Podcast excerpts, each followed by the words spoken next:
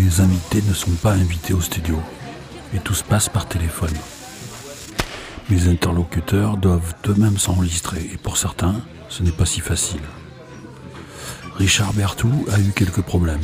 Et sa voix n'est pas toujours compréhensible. Mais accrochez-vous. Parce que ça vaut le coup. Yo yo.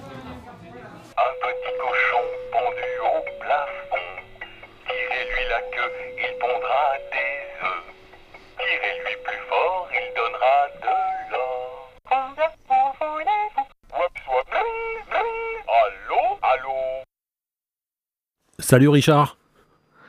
Salut Garlot. Alors, tu as été, euh, bon, je sais pas, on va parler de tout ça, mais tu as été euh, manager, euh, road, organisateur de concerts, de festivals, DJ, tu as eu une boîte de Presta.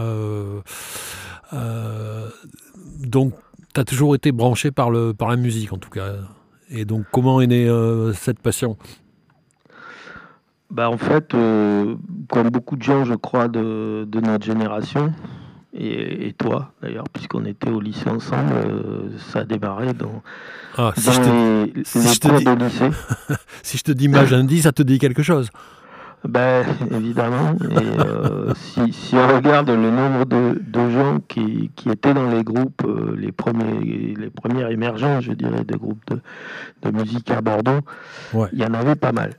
Donc euh, ça a démarré là, et puis moi j'ai toujours été aussi intéressé par le cinéma, et que je, à l'époque je m'occupais du, du ciné-club Mhm.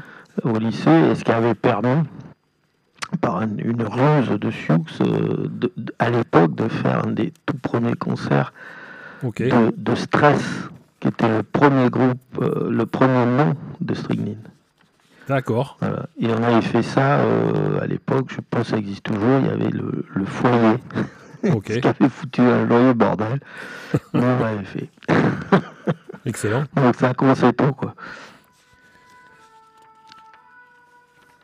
Ah, t'as les pompiers qui passent ou quoi? Ouais, c'est C'est pour chez toi ou quoi? Non, ça va. Tout va bien jusque-là. Non, peut-être la police, il y en a partout en ce moment. Bon.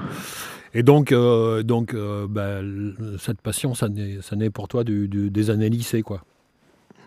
Oui, oui, bien sûr. Et puis, euh, grâce à mon, à mon grand frère, parce qu'en fait, il m'avait amené voir Woodstock. Ok. Et j'étais super jeune. J'avais, je sais pas, 14 ans, même pas. Parce Ouais, que lui était plus âgé, donc c'était plus sa génération. ouais. Et j'avais vu ça et j'avais dit, ben, qu'est-ce que tu veux faire d'autre à part ça, quoi? Je t'ai dit, c'est la vôtre, quoi. Excellent. Et toi, t'as jamais été musicien, par contre T'as Non, t'as toujours enfin, bossé je- autour, mais t'as jamais... euh, Si, moi j'ai joué de la si. guitare si tu veux, mais euh, ja- je me suis jamais considéré comme un musicien. Disons que ça Ouais. m'a toujours amusé de- d'en jouer, j'en ai fait un peu, j'ai fait du bruit, euh, Ouais. comme pas mal d'ados, mais, mais euh, non, euh, je me sentais pas euh, artiste. Ouais, ouais. Et donc, euh, t'as été manager Oui, parce que à l'époque, euh, ben, finalement, c'était, euh, c'était, il y avait tout était à faire, quoi. C'était Mhm. vraiment le, grand truc de, de ce qu'on a appelé après euh, le, le do it yourself. Donc, euh, Ouais, je veux dire, ouais. tout était à faire. Il y avait des mecs qui faisaient la maison, mais, mais tout était. Enfin, il- Ouais. Que ça soit euh, trouver un local de répète, trouver des concerts, essayer d'enregistrer un disque, trouver un studio, fabriquer des disques, faire une affiche. enfin, c'était, il y avait absolument rien. On était devant une, une superbe immense page blanche. Donc, il fallait évidemment euh, des gens autour de, de ça, quoi. Mhm. Ce qui était euh, nécessaire, euh, je pense. Et, et voilà. Et puis, comme c'était quand même assez fun de faire tout ça, c'était pas trop dur de trouver une place, quoi. Moi, je me suis plutôt mis là-dedans, quoi. puis c'est devenu assez compliqué euh, parce que les, les groupes ont marché et euh, il fallait quand même pas mal d'argent. Et euh, bon, euh, c'était compliqué d'en trouver. Et euh, puis après, j'ai monté des trucs euh, qui n'existaient pas, notamment euh, au-delà des groupes, après, on avait monté le, plateau Bordeaux Rock. Mhm. Qui était. L'idée, c'était de faire tourner trois groupes à la fois. Donc, il y avait Standard. Mhm. Euh, Stala qui était plutôt que pont et, puis STO qui était ce qu'on appelait du hard. Et mhm. l'idée c'était de mettre euh, tout le monde dans ce qu'on pouvait qui roulait euh, et puis on avait une sono, un backline Mhm. Et ça nous permettait d'arriver. Les mecs étaient euh, assez contents parce que tout d'un coup, ils avaient un mini festival euh, clé en main, quoi. Et euh, on a inventé plein de trucs, quoi. C'est ce qui était. Donc, c'est devenu fun. On a perdu beaucoup d'argent aussi, mais bon, voilà, ça, mhm. c'était. on s'en est aperçu après, quoi. Mhm. Trop tard, même. Et tu as eu une boîte de, de prestations d'éclairage et de son aussi pendant très longtemps? Oui, pendant très longtemps. Parce qu'en fait, euh, ce qui s'est passé, c'est que euh, en fait, tout ça c'était un peu lié parce que quand mhm. on faisait tourner des groupes, on, mettait très vite la main à la pâte du côté de la technique. Mhm. Euh, parce qu'il y avait très peu de choses. Et bah, ça s'est profilé assez logiquement à l'horizon. Et puis surtout, j'ai eu beaucoup de chance parce que j'ai rencontré, j'étais un peu où il fallait j'ai eu la chance au bon moment et, j'ai rencontré un, super mec qui s'appelait Frédéric Marchal, qui était venu à Bordeaux euh, faire la solo du premier festival euh, Rock Automne. Ok. Qui à l'époque était même pas. Il, il, a été au Grand Parc après, mais la toute première édition, elle était à Erzine, dans la salle qui était à côté de la mairie. Là. je ne sais plus son nom. Voilà. Mhm. Et j'ai rencontré ce mec. Et euh, bon, on a bien déliré et, je me suis barré. Il, m'a proposé de, de monter le, Il faisait du son, Fred. Mhm.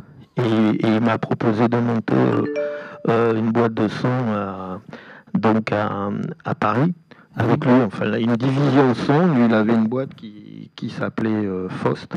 Mhm. déjà un nom euh, où tout était permis, si je puis dire. Et euh, voilà, donc euh, je suis parti à Paris, j'ai commencé là-bas, je suis resté quelques années. Puis Paris, c'était génial, mais bon, c'était dur. Mhm parce que quand on est né ici, qu'on va régulièrement à l'océan, etc., il y a un moment où ça c'est devenu compliqué. Je suis revenu ici avec euh, pas mal de matos, parce qu'ils m'ont quand même embarqué dans des grosses histoires, mhm. plusieurs tournées nationales, avec, euh, à l'époque, je tournais avec Robert Kampf, avec les Dogs, avec euh, Manu Dibango, euh, qui c'est qu'il y a eu Paul Persson, tout ça. Donc je suis arrivé finalement à Bordeaux, j'avais pas mal de matos qui était dans un garage. Et puis, euh, il y a un pote comptable qui m'a dit Mais t'es complètement cinglé. Euh, il faut quand même que tu, que tu mettes quelque chose autour de ce matériel. Et j'ai monté une boîte qui, qui, existe encore, qui s'appelle Limelight. Mhm. et je suis, ça, c'était en 85 ou 6, je ne me souviens pas exactement. Et dans la première mouture, il y avait euh, trois mecs. Mhm. Il y avait donc ben, le, le, regretté chinois, Jean-Marc. Et il y avait aussi euh, Michel Roder, qui est devenu, euh, qui a acquis ses lettres de noblesse après euh, en propre, parce qu'il a fait beaucoup de choses à Barbé. Cara, d'abord, ouais. Cara d'abord, Barbé, etc. Bon. Et puis ça a commencé comme ça, et puis après, bon, ça s'est toujours bien passé. Chinois, lui, il est parti dans ses délires avec la Manon, avec d'abord avec les repas, avec tout son délire alternatif. Mm. Donc, euh, et puis Roder est parti dans, dans son truc à Cara, Bachien, tout ça, bon, qui était, voilà, puis on a fait nos, histoires, mais finalement, on est toujours resté amis, quoi, il n'y a jamais eu de, de galère, quoi. Ouais, ouais. À suivre.